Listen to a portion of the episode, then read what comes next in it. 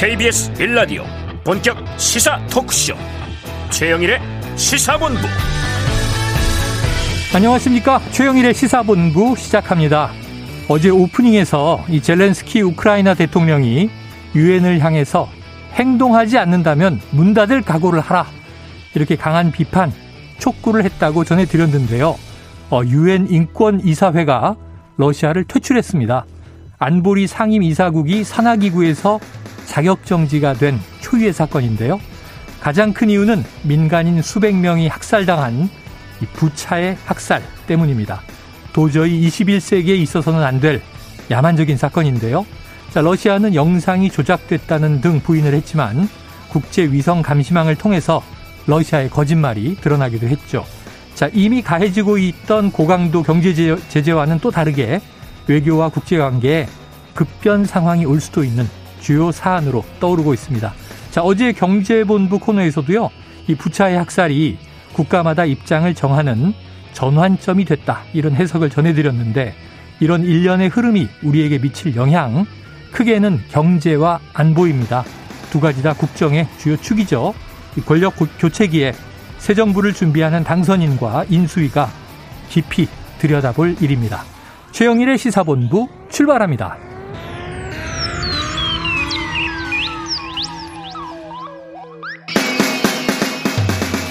네, 1부에는요, 오늘의 핵심 뉴스를 한입에 정리해드리는 한입뉴스 기다리고 있고요. 2부 30분 인터뷰를 준비했습니다.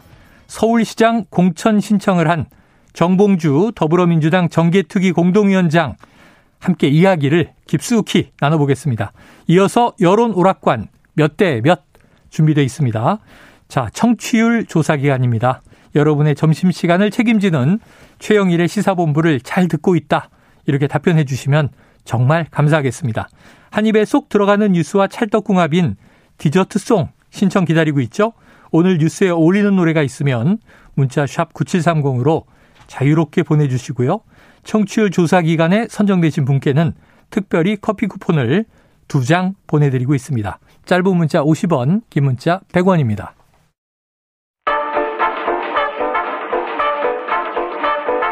최영일의 시사본부 한입뉴스. 네, 오늘의 핵심 뉴스를 한입에 정리해 봅니다. 한입뉴스 박정호 오마이뉴스 기자, 헬마우스 임경빈 작가 나와 있습니다. 어서 오세요. 안녕하세요. 자, 꽃들 보셨어요? 꽃? 네. 아, 여의도에 아, 정말 벚꽃이 활짝 피었습니다. 꽃 구경 인파가 드디어 네. 몰리기 시작했습니다. 네. 바야흐로 봄인데 자, 오늘의 첫 번째 속보 국민의힘 새 원내대표가 피었군요. 예, 피었습니다. 아, 누굽니까? 어, 피기에는 약간 무게감이 있는 분이시긴 아, 한데. 네. 무게감. 네. 네. 네. 권성동 의원이 압도적으로 당선이 됐습니다. 압도적으로? 네, 소속의원 110명 가운데 102명이 참석한 오늘 경선에서 81표 얻었어요. 어. 그래서 21표를 얻은 이 조혜진 의원을 60표 차이로 제치고 당선이 됐습니다. 음. 어, 예상을 했던 결과지만 그렇죠? 정말 압도적으로 당선돼서 그래서 맨 처음에는 추대하는 게 맞지 않냐 이런 게 나올 정도로 권성동 의원에게 무게추가 쏠린 그런 경선이었고요. 그런데 뭐 조희진 의원 같은 경우는 오늘 아, 이 연설을 통해서 아니 이러다가 당이 이 권성동 의원이 대표가 된다면 당이 그냥 이 청와대에 그러니까 지금 뭐 윤석열 어. 아, 대통령실에 거수 격하여 하는 게 아니냐. 네. 뭐 이른바 청와대 출장소 그런 얘기를 우리가 네, 많이 네. 들어왔는데 그렇게 되는 거 아니냐 우려를 제기를 했어요. 음. 하지만 거기에 대해 권성동 의원 같은 경우는 내가 그 폐해를 누구보다 잘한다. 어, 음. 그렇게 되지 않도록 당의 중심을 잘 잡겠다라고 반박을 했었는데 결국 의원들의 선택은 권성동 의원이었습니다. 그래요. 자, 임 작가님. 네. 권성동 신임 원내대표 이제 뭐 딱 한 달입니다. 이제 여당 집권당이 되는데요. 네. 어떤 숙제가 놓여 있습니까? 뭐 아시다시피 가장 큰 숙제는 앞으로 야당이 될 제1야당이 될 민주당의 덩치 그 자체죠. 172석의 의석수. 그렇습니다. 의석수가 워낙에 좀 차이가 큰 상황이기 때문에 여소야대도 이 정도로 이제 격차가 벌어졌던 적이 굉장히 오랜만이기 때문에 네. 권성동 뭐 신임 원내대표 입장에서는 야당하고 어떻게 이제 협치를 해나갈 것이냐 이제 이게 가장 큰 고민일 음, 텐데 음, 음. 아, 문제는 권성동 원내대표가 이 자리에 이제 올라오는 데 있어서 누가 뭐라고 해도 윤석열 당선자가 지대한 이 공헌을 했다는 네. 측면일 겁니다. 윤핵관. 사실은 그렇습니다. 뭐 윤핵관으로서 본인의 입지를 이제 높였던 측면도 있지만 또 한 가지는 원내대표 선거를 앞두고 가장 강력한 경쟁자였던 이제 김태흠 의원을 충남도지사 네네네 출마로 쪽으로 그렇습니다. 방향을 트는 데 있어서도 인수위와 당선자가 중요한 역할을 했다는 게 이미 알려져 있는 거기 네. 때문에 뭐 당선자 입장에서는 이제 권성동 의원과 뭐 통화도 하고 이렇게 하면서 잘해보자라고 할 수 있겠지만 그게 듣기에 따라서는 잘하자 라는 걸로 들릴 수도 있는 어, 네. 잘하자라는 거는 이제 굉장히 좀 뉘앙스가 다르죠. 네네네. 어, 그렇기 때문에 이제 자칫하면 우리 잘하자 이거 네, 서로 잘하자 할 수도 있고 이건 좀 다르네요. 네, 그리고 이제 뭐 나한테 잘하자 이렇게 들릴 수도 있는 거기 아, 때문에 네네. 나한테 잘해라. 음, 그런 측면에서는 아마 이제 권성동 원내대표가 그 중간에서 어떻게 역할 조정을 하고 균형을 맞출 것이냐 네. 이 부분도 이제 과제가 될 것 같습니다. 그래요. 음. 결국은 우리가 늘 얘기하는 이제 당청 관계, 네. 아, 이게 당용 관계라고 해야 되나? 아, 이거 청와대라는 말을 뭘로 바꿔야 될지 참 네. 어렵습니다. 빨리 좀 정해졌으면 좋겠습니다. 네. 어쨌든 그런 관계가 수직 수평 뭐 여러 가지 음. 얘기가 나왔는데 지켜보도록 하고요. 그런데 이제 이 집권 여당의 원내 대표라 함은 카운터파트 상대는 야당이잖아요. 네. 여소야대잖아요. 그렇습니다. 자, 이 민주당도 바로 뭐 지난주에 신임 원내대표가 등장했는데 네. 박홍근 이 민주당 원내대표하고 권성동 국민의힘 원내대표 캐릭터가 좀 어때요? 궁합이 맞겠습니까? 어, 제가 볼 때는 권성동 의원 같은 경우는 좀 강성 이미지가 좀 있어요, 옛날부터. 강하다. 네, 강한 이미지고, 박홍근 원내대표 같은 경우는 좀 민생을 좀 많이 챙기는, 음. 좀 부드러운 그런 느낌이 있거든요. 네. 기자들이 볼 때는.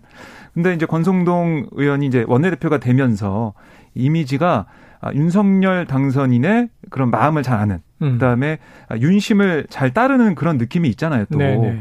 네. 그래서 이 초반에 국정 동력을 살려가면서 개혁이나 아니면 새 정부의 색깔을 내려고 할 텐데 어, 여소야되니까 의석수가 적잖아요. 네. 그래서 이걸 어떻게 돌파해 나갈 것이냐 그런 막중한 책임을 가지고 있고 권성동 의원 같은 경우는 다른 의원들을 봤을 때 아 그렇게 해 나갈 수 있는 리더십이 있다. 음. 강한 리더십이 있을 거다라고 생각해서 조혜진 의원보다 아, 더 많은 표를 준 것 같고 네. 박홍근 원내대표 같은 경우도 개혁을 내세우고는 있지만 사실 민생이나 아니면은 개혁 과제에 있어서 또 성과를 내야 된다는 그런 압박감도 있단 말이죠. 음.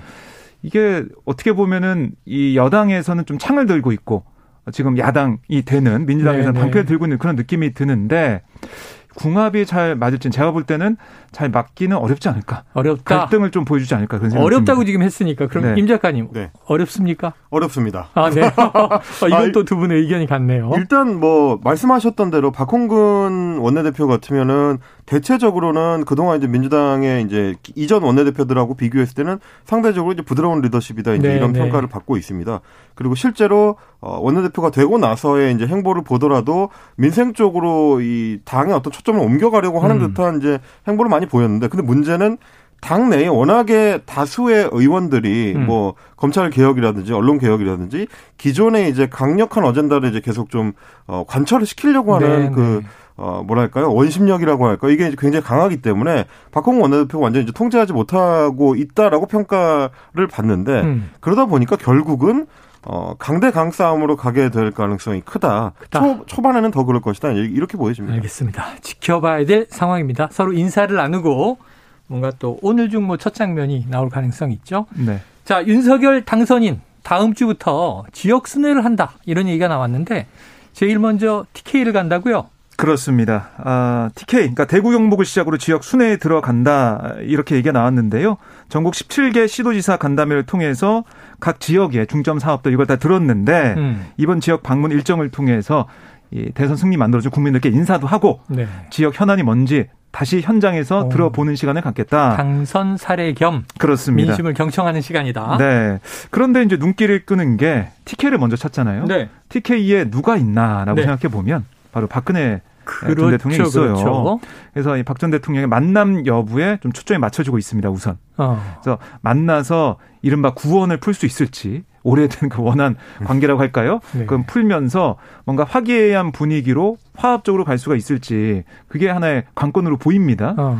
특히 이번에 이제 지방선거를 앞두고 있기 때문에 예, 박 전 대통령의 관계 이거 어떻게 푸느냐가 윤 당선인 입장에서 좀 중요해 보이고요.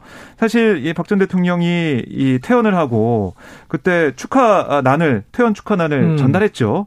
그러면서 다음 주라도 찾아뵙고 싶다. 네, 얘기할 맞아요. 정도로 그때가 문재인 대통령과 아직 회동이 안 잡혔을 때라. 그렇죠. 아니 이러다 전임 대통령을 먼저 만나는 일이 생기나 음. 그랬었는데 그렇습니다. 뭐 일단은 문 대통령과의 회동은 이제 먼저 있었습니다만 있었죠. 음. 그래서 이 지역 순회 뭐 전국을 돌겠지만 TK 지역에서의 이 만남 박 전 대통령 만날 것이냐 만나면 어떤 얘기가 나올 것이냐 이게 좀 중요해 보입니다. 바로 물어보죠. 임 작가님 네. 만납니까? 어 만나게 될 가능성이 높을 것 같습니다. 네, 일단은 당선자는 계속해서 이제 의지를 보였었기 네, 때문에 네.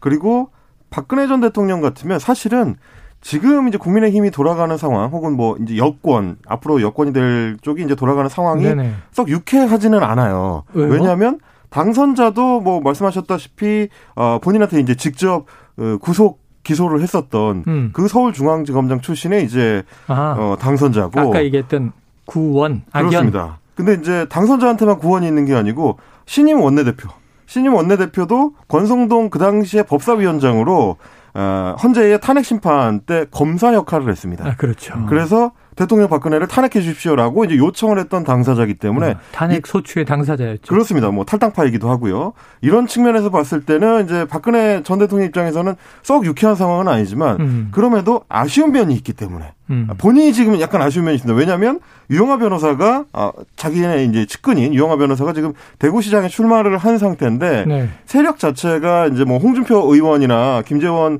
전 최고위원에 비해서 좀 약한 상태이기 때문에 뭐 정치 뭐 신인이죠. 그렇습니다. 음. 그래서 이제 어떻게 보면 당심에도 호소해야 되고 할 수 있다면 도움을 줄 수 있는 사람들한테 이제 최대한 좀 많이 요청을 하고 싶지 않을까 네네. 그런 측면까지 고려하면 당선자가 만나러 오겠다는데 이제 거부할 이유는 없는 거죠. 야 이거 그 이상하지 않아요? 아니 현직 지금 국민의힘 집권당 이제 대통령 당선인을 만났는데 이영하 변호사 지금 국민의힘이 아니잖아요. 어, 그렇죠. 이제 뭐 근데 이제 경선에 참여할 거라고 하니까. 아, 경선 참여를 하는 거예요? 네네네. 네, 네. 국민의힘 내부에서? 네. 아, 8명 중에 그렇구나. 국민의힘 예비 후보로 등록한 게 맞습니다. 네. 저게 어제 인터뷰를 했는데. 자, 그리고 나서 놀란 게 뭐냐 하면 박근혜 전 대통령이 영상 메시지를 냈어요. 그렇습니다. 근데 유영하 예비 후보를 거론을 했네요. 네, 뭐 사실상 유영아 후보를 지지해달라. 지지해달라. 라는 대구 시민에게 호소를 한 그런 영상입니다. 어제 점심 때 저기 인터뷰를 들으셨나 아. 봐요. 그걸 듣고 아마 네. 영상을 준비하지 않을까 싶은데 오늘 오전에 유튜브에 영상 올렸어요. 네. 그래서 뭐라고 했냐면 유영아 예비 후보 지난 5년간 제가 가장 힘들고 고통스러웠던 시간을 제 곁에서 함께 해줬다. 사람에게 있어 가장 중요한 인성은 신뢰와 진정성이다. 하고 지지를 호소했습니다. 음. 그리고 유 예비 후보의 후원회장 맡게 된 건 이신전 씨입니다.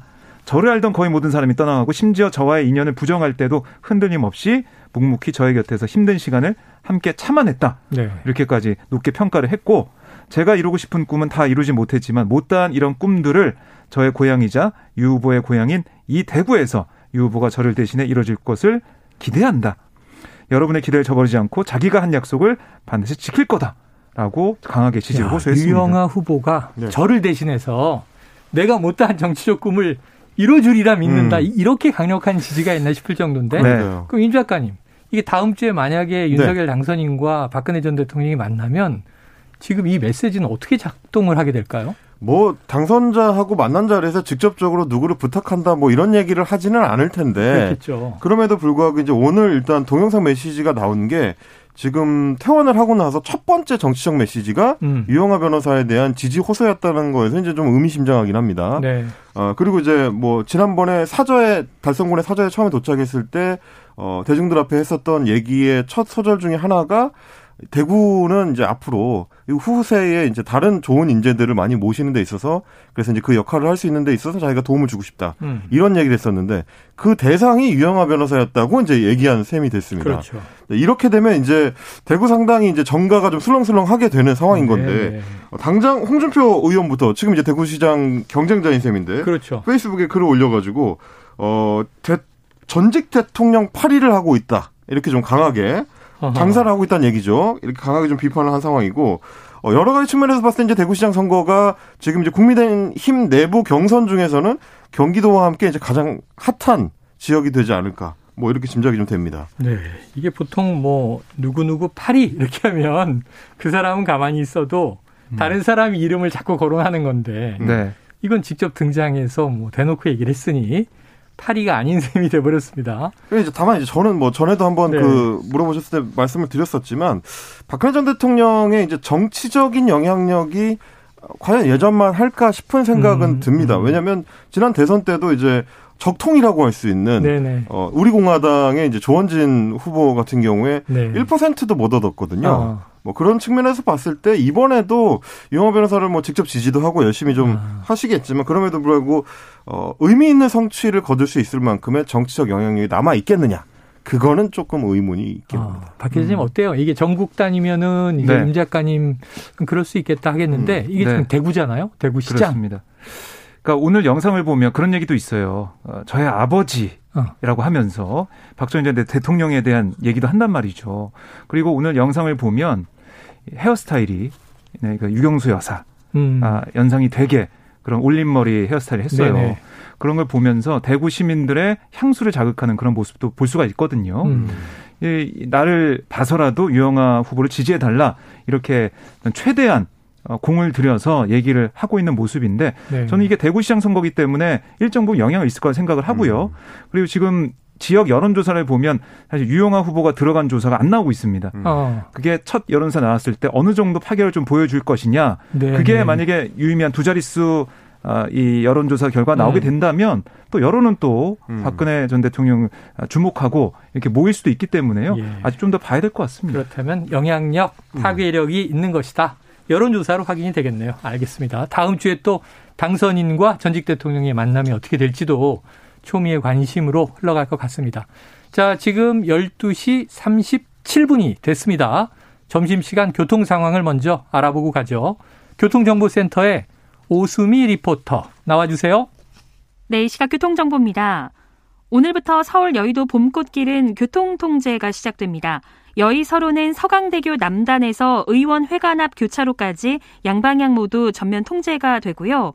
또 국회 3문에서 여의 2교, 국회 5문에서 둔치 주차장 등 일부 구간에도 부분 통제되는 곳들이 있으니까요. 이동에 차질 없으시길 바랍니다. 지금 서울 시내 여러 사고 소식도 들어와 있습니다. 강변북로 구리 쪽으로 이촌동 부근 1차로에 추돌 사고가 있어 여파로 정체고요. 반대 일산 가는 길로도 서강대교 부근 1차로에 추돌 사고가 나면서 수습을 하고 있는데요. 지장을 받아 밀리고 있습니다. 올림픽대로 하남 쪽으로도 암사대교 부근 1차로에 사고 여파로 밀리고 있고 고속도로에서도 경부 고속도로 서울 쪽 노포 분기점 부근에서 승용차 관련한 사고가 났고 1차로를 차단하면서 뒤로 밀리고 있습니다. 지금까지 KBS 교통정보센터였습니다.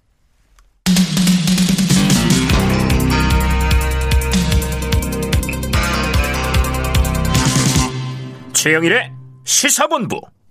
네, 자 이번엔 인수위로 가볼까요? 지금 정부 조직 개편안에 대해서 어제 안철수 위원장이 내놓은 얘기가 있습니다. 현재 부처 체제로 일단 출범은 한다. 그 이후에 이제 손을 보겠다. 그런데 지금 또 하나는 이제 우리가 청와대라는 표현이 이제 바뀌겠습니다만 음. 자, 일단 대통령실 대통령실도 개편될 것으로 얘기가 나오고 있어서 지금 우리가 흔히 알고 있는 뭐 실장, 네. 수석 체제가 많이 바뀝니까? 그 사실은 지금 나오는 얘기는 지금 청와대 정책실 안에 보면요. 네네. 3수석이 있어요. 정책실 내에 3수석. 그렇습니다. 일자리 수석, 경제 수석, 사회주석이 있는데 이거는 일단 폐지하는 쪽으로 지금 가고 오, 어, 있습니다. 정책실 자체를 폐지한다? 그렇습니다. 그래서 여기에 이제 민간 합동위원회를 만들어서 음. 정책실의 역할을 대신하게 하겠다. 아. 그래서 민관이 합동하니까 공무원과 민간위원회 절반씩 들어가서 네. 여기서 뭐 여러 가지 코로나 극복이나 뭐 교육, 뭐 규제 개선 이 국가의 중요한 핵심 의제를 다루겠다. 네. 이거는 지금 먼저 내놓고 있어요. 그다음에 음. 아, 지금 보면은 민정수석도 지금 없앤다고 했잖아요. 네네, 그 기능을 좀 일부 대신하기 위해서 준법 감시관 만드는 네. 준법 감시관 설치라는 방안도 유력하게 검토가 되고 있어요. 그리고 또 하나 눈에 띄는 부분이 제2부속실. 네네네. 여기 이제 영부인을 보좌하는 그렇죠. 제2부속실. 이것도 공약에 따라서 폐지가 되는 쪽으로 가고 있고요. 음. 다만 대통령 배우자를 뭐 이제 보좌를 해야 되니까 제일 부속실에서 좀 담당하게 될 거다 네. 이렇게 얘기를 하고 있고 이렇게 된다면 이 대통령 비서실, 그러니까 대통령 비서실로 우리가 많이 불렀는데 그것도 이제 대통령실로 줄여서 바꿔 부르고 음. 그리고 다른 뭐 이 정무, 홍보, 인사수석 등 수석급 일부 직책 이런 것들을 어떻게 할 거냐. 현재까지는 유지되는 걸로 예상이 되고 있는데 예. 수석 명칭을 그대로 사용할지 음. 좀 바꿀지 이것 좀 봐야 될 것 같고 이렇게 이 청와대, 그러니까 대통령 비서실 개편이 되면 이 전체 규모가 현재보다 10에서 30% 정도 줄어들 거다. 네. 그러니까 윤석열 당선인이 얘기했던 슬림한 청와대의 모습, 대통령실의 모습을 만들 수 있다. 이렇게 얘기하고 있습니다. 그래요. 이게 이제 자. 보시면 청와대를 음. 전체적으로 뭐 기능 축소를 한다기보다는 네. 조직 개편을 통해서 좀 슬림화하는 쪽이 좀 더 가까워 보이는데요. 예. 지금의 청와대를 모델로 했을 때 대통령 비서실장이 이제 총괄 컨트롤 타워 역할을 음. 하고 어, 한 축에는 이제 안보실장 이제 외교안보 관련된 그렇죠.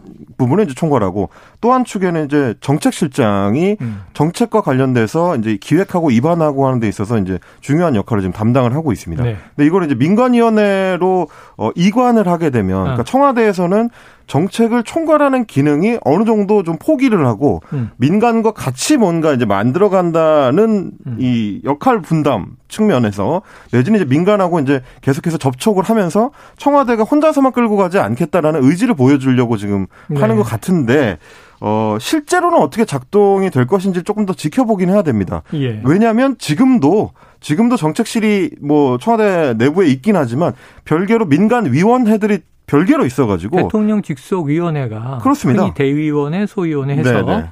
대통령 관심 사안들을 다루죠. 그렇습니다. 그래서 이제 그 사안들을 어차피 실제로는 같이 다뤄오긴 했었기 때문에 어, 조직을 줄이는 문제하고 실제 작동이 어떻게 되느냐 하는 거는 조금 더 지켜봐야 될 문제고 사실은 네. 이런 얘기들은 뭐 MB 정부 때도 그렇고 박근혜 정부 때도 조직 축소에 대한 얘기는 항상 있었고 실제로 줄였다가 음. 결국 중반 이후에는 이제 다시 복원이 되거나 이런 일들이 있었기 때문에 어, 새 정부에서는 과연 어떻게 이제 움직여 나갈지 네. 이거는 조금 더 이제 지켜볼 필요는 있을 것 같습니다. 지켜봐야죠. 지켜봐야 되고 이제 실의 경우에는 이게 직원이잖아요. 이게 수석 비서관이든. 네. 그래서 아침에 출근하고 저녁에 퇴근할 때까지 대통령이 부르면 달려가고 회의하고 보고하고 음. 이런 상황이고 위원회의 문제는 뭐냐면 이제 민관합동위원회에서 민이라고 하면 자기 직업이 있는 전문가들이잖아요. 그렇죠. 교수 집단이 될 가능성이 크죠. 이게 상시 출퇴근을 못 하죠. 그러니까 이제 많아야 일주일에 한번 그렇죠. 회의를 정도 하는 건데 이게 이제 보통 과거에 실체제 정도의 효율을 낼 수 있을까? 음. 이런 건 한번 좀 운영 네. 상황들을 지켜봐야 될 것 같습니다. 자, 국방부 오늘부터 이사 시작했습니까? 네. 본격적으로 시작이 됐습니다. 네, 드디어 집무실이 이제 준비되고 있네요. 네, 오늘 아침부터 보면요, 어, 이게 이제 5층 이상 사무실들의 이사가 시작됐다라고 보시면 되겠어요. 네. 그러니까 이 이 국방부 청사가 10층까지 있는데 1층부터 4층까지는 지휘부가 있기 때문에 아. 뭐 국방부 장관 청사 그 집무실이라든가 이런 게 있기 때문에 이거는 한미 연합 훈련이 끝나고 아. 4월 28일 이후에 아마 이사를 시작하는 상황이 네, 됐고요. 네. 그 외에 층은 오늘부터 짐을 지금 옮기고 있습니다. 좀 보면은 5층에서 10층 입주 부서들의 뭐 전자제품이나 책상, 음. 그러니까 우리가 정말 이사하는 것처럼 네네네. 그런 게 지금 내려오고 오르락 내리락 하면서 옆에 건물로 옮기고 있거든요. 어. 옮기는 것도 있고 또 옆에 건물이 아니라 어 뭐 영내 국방부 근무지원단 건물이나 이런 곳으로 이사도 가고 있고 그리고 기타 부서들은 육군회관이나 국방 컨벤션 센터 등에 분산 배치가 되거든요. 그러니까 말 그대로 뿔뿔이 흩어지고 있다라고 야. 보시면 되겠고 어, 국방부 시설본부와 근무지원단 일부와 뭐 기타 직할부대 현재 별관에 있는 일부 지원 부서들은 또 이 나비 효과처럼 하나씩 밀려나는 것처럼 지금 후암동의 옛 방위사업청 건물로 음. 이전하게 됩니다. 그리고 또 눈에 띄는 게 여기에 보안 문서나 이런 중요 문서들이 있잖아요. 기밀 문서들이 있겠죠. 그냥 버릴 수 없는 게 많습니다. 네네. 그래서 어제부터 보면 문서를 파쇄하는 아. 기계가 막 들어와가지고 기계가 돌아가고 거기서 파쇄를 막 하고 있고 네. 어, 이 장면을 좀 보면서 저는 어, 뭐, 정말로 이렇게 이사를 가는구나. 긴급하게. 이런 여러 가지 생각이 들더라고요. 네. 네. 아, 사실 한 2주쯤 전에 이제 인수위에서 각 부처들로 이제 공문을 보낸 게 한번 화제가 된 적이 있는데, 네. 문서 파쇄하지 말라고. 어, 그런 공문을 아, 보낸 적이 있었습니다. 그러네요. 예, 관련 문서 파쇄나 뭐 폐기나 뭐 음. 하드웨어 교체나 이런 거 하지 말라는 얘기가 있었는데 아, 국방부만 지금 예외가 된 본의 아니게 네네. 예외가 된 셈이 됐습니다. 그 음. 하나 좀 말씀드리고 싶은 게 그런 겁니다. 지금 굉장히 당선자가 강력한 의지로 5월 10일에 어, 취임하자마자 용산 네. 집무실에서 집무를 시작하겠다라고 좀 밝히고 그렇죠. 있는 상황이기 때문에 어, 어제도 지금 인수위에서는 어, 당선인만이라도 우선 이 준비가 되는 사무실에서 5월 10일부터 집무를 시작한다. 아. 이걸 다시 한번 이제 확인했습니다. 예. 근데 문제는 이제 국방부가 이사를 완전히 마무리 짓는 게 다음 달 14일, 5월 14일로 지금 예정이 아이고, 돼 있거든요. 나흘의 차이가 음. 있네요. 그렇습니다. 일주일 단위로 이제 조금씩 조금씩 층별로 순차적으로 이제 빠지게 되는데 그래서 지금 국방부에서 내놓는 대안은 음. 5월 10일 이전에는 일단 짐을 다 끄집어내서 뺀다. 아. 그러고 나면 이제 빈 공간에 대해서 이제 리모델링이나 이제 사무실 준비는 하고. 어, 대통령실에서 하고 음. 어, 빠진 집은 어디 좀 놔뒀다가 차근차근 어. 실제로 옮겨갈 국방부 공간으로 또 이제 옮겨간다 일단 이런 식. 줘야 되니까요. 그렇습니다. 근데 이제 이런 걸 지켜보고 있자 하면 음. 아 조금이라도 그냥 청와대에서 근무를 하다가 나중에 옮겨가도 좋지 않을까 이게 왜 그러냐면 어제 인수위에서도 밝힌 대로 처음에는 대통령 그 당선자, 그러니까 이제 음. 신임 대통령만 사실상 업무를 시작하고 나머지 이제 비서실 조직들은 다 옮기지 못하기 때문에 네. 6월쯤 돼야 이제 마무리가 될 거라는 얘기도 했었거든요. 그렇게 되면 이제 대통령실의 조직 자체가 좀 이원화돼 가지고 초기에 운영이 돼야 된다는 셈이라서 지금처럼 이제 외교안보 상황이 첨예한 상황에서 너무 좀 비효율적일 수도 네. 있다라는 지적이 나오기 때문입니다. 자, 임 작가님 미련을 버리세요. 아, 네, 알겠습니다. 안 한다잖아요. 하겠다고 하니까 네. 어떻게 하겠습니까? 네. 5월 10일 날 서로 대통령 혼자 이렇게 임시 집무실을 만들어 놓고 집무를 이제 취임식 이후에 집무를 시작하더라도 아마 청와대에선 안 하고 용산에서 시작할 것 같습니다. 다음 이제 얼만큼 준비되느냐 하는 것들은 이제 시간의 문제가 되겠죠. 자, 지켜보도록 하고요. 지금 이제 민주당 가보죠. 자, 지방선거 후보 공모가 마감됐습니까? 네, 그렇습니다. 그러니까 이게 이제 광역자치단체장만 아, 어제 이제 마감이 됐어요. 광역만. 네, 그래서 뭐 총 17개 시도지사 아, 후보자 보면 37명이 네네. 지원을 했고 적어도 복수 이상은 되네요. 네. 근데 뭐 지원 안 하는 곳도 있습니다. 아, 강원, 빈 곳도 있어요? 강원도랑 경북은 한 명도 후보 등록을 안 했어요. 어, 그래요? 여기는 뭐 아마 전략공천이나 이런 걸 통해서 할 것 같고 음. 제일 뜨거운 곳이 바로 서울입니다. 그렇죠. 여섯 명의 후보가 등록을 했어요. 여섯 명? 네. 누구예요? 송, 송영길 전 대표, 박주민 의원, 어. 정봉주, 김진애 전 의원, 네네네. 그리고 김주영 변호사와 김송일 전 전남 행정부지사 어. 이렇게 여섯 명이 등록을 했습니다. 그래서 제일 뜨겁고 경기지사 같은 경우는 안민석 의원과 염태영 전 수원시장, 조정식 의원이 공천을 신청을 했습니다. 김동연 대표는 아직은 안 했네요. 네, 지금 합당 절차 때문에 네, 절차 진행 음. 중이기 때문에 뭐 할 것 같고요. 그다음에 부산, 대구, 전남, 인천, 충북 지역엔 단독 공천이 이루어졌고 음. 어, 부산에는 변송환 전 권한대행이, 대구에는 서재현 서재헌 전 대구동구갑 지역위원장이 후보로 등록을 했고 네. 전남엔 김영록 현 지사, 인천엔 박남춘 현 인천시장이 재선 도전에 나서게 됐습니다. 네. 또 충북은 노영민 전 대통령 비서실장이 공천 신청했어요.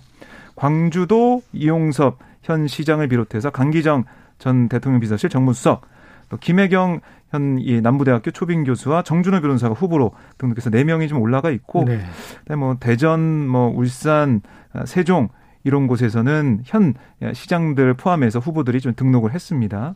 전북도지사 후보에도 다섯 명이나 공천 신청했는데 네. 송하진 현 지사를 비롯해서 김관영 전 의원, 김윤덕 의원, 안호영 의원, 유성엽 전 의원이 후보자로 등록을 했습니다. 자, 지금 이제 서울시장 자리를 놓고 송영길 전 대표가 나오는 것에 대해서 더 좀 큰 인물들이 오는 길을 미리 차단해버린 거 아니냐? 이런 이 내부 같은 869로 비판들이 많이 쏟아져 나왔는데 지금 여섯 명 면면을 보니까 글쎄요 급수가 음. 저희가 이미 저 김진애 전 의원은 인터뷰를 했고요 네. 예비 후보 첫 번째 신청했다 이렇게 당당히 얘기를 하셨고 음. 오늘 2부에서는 이제 정봉주 전 음. 의원을 예비 후보로도 이야기를 듣겠습니다만 또 지금 당이 나가야 할 전략 관련해서 복잡해서 여러 가지 이야기를 좀 들어볼 예정이에요. 자, 서울시장 후보 어떻게 되겠습니까?